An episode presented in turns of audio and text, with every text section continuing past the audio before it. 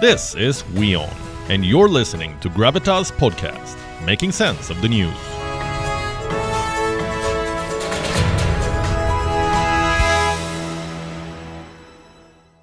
They say in politics, there are no permanent friends or enemies, only permanent interests. And looking at what's happening in West Asia, it seems about right.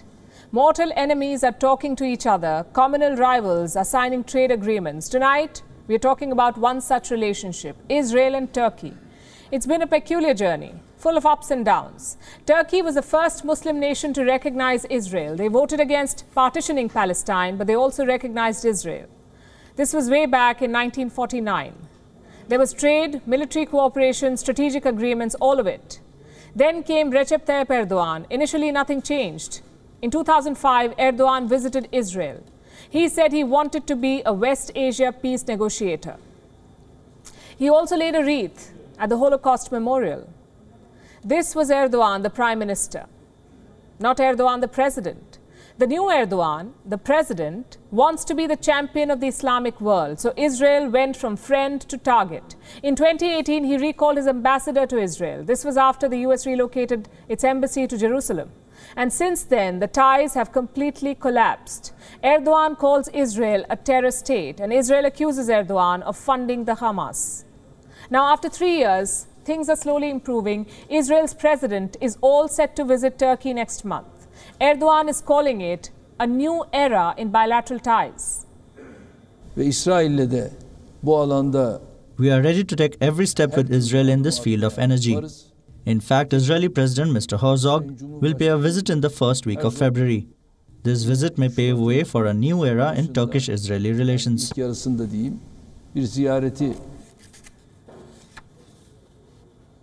You can understand why Israel accepted this invitation. A Muslim nation hosting their president, it's too big to reject.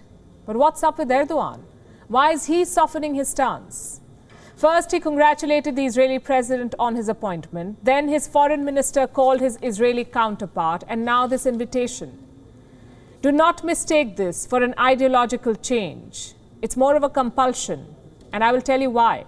Reason one is Turkey's economy. It is in the dumps. Their inflation is at 36%, unemployment at 11.7%. Erdogan is realizing that his current lot of friends are not helping. Iran is sanctioned, Russia is busy, and Pakistan is broke. As for the West Asian powerhouses, Erdogan has alienated all of them Saudi Arabia, the UAE, and Israel. With elections next year, he needs to turn the economy around, hence the outreach. Reason number two to please the Americans. Joe Biden sanctioned Turkey for buying missiles from Russia. Erdogan needs them lifted. And for that, he needs to show his commitment to America. And what better way than to reach out to US allies? By the way, it's not just Israel. Erdogan is courting all his rivals. He will visit both Saudi Arabia and the UAE next month. It's a massive realignment, there is no doubt about it. But the problem is the motive. Every foreign policy is based on national interest, but Erdogan's policy is based on self interest. He doesn't care about a stable relationship or about real partnerships. All he cares about is power. And that complicates this outreach. Some in the Israeli media have pointed this out. I'll tell you what one article says. Turkey's pitch regarding Israel relations is rooted in a 1950s outlook. In all the discussions with Ankara or claims of reconciliation, the only narrative that comes out is that Turkey profits and Israel gets nothing. And this is precisely the issue. Is Erdogan actually willing to dehyphenate Israel and Palestine, or is this all about short term benefits? His track record does not inspire confidence. Let me tell you what happened in August 2020. Erdogan welcomed a delegation of Hamas leaders in Istanbul. Some of them had a $5 million bounty on them. And guess who issued that bounty? The United States. This sort of double game is an Erdogan speciality, so Israel will be cautious in dealing with him. He's not like the UAE or Bahrain. In those cases, there was clarity. They needed Israeli tech and money, Israel needed their recognition, clear equation.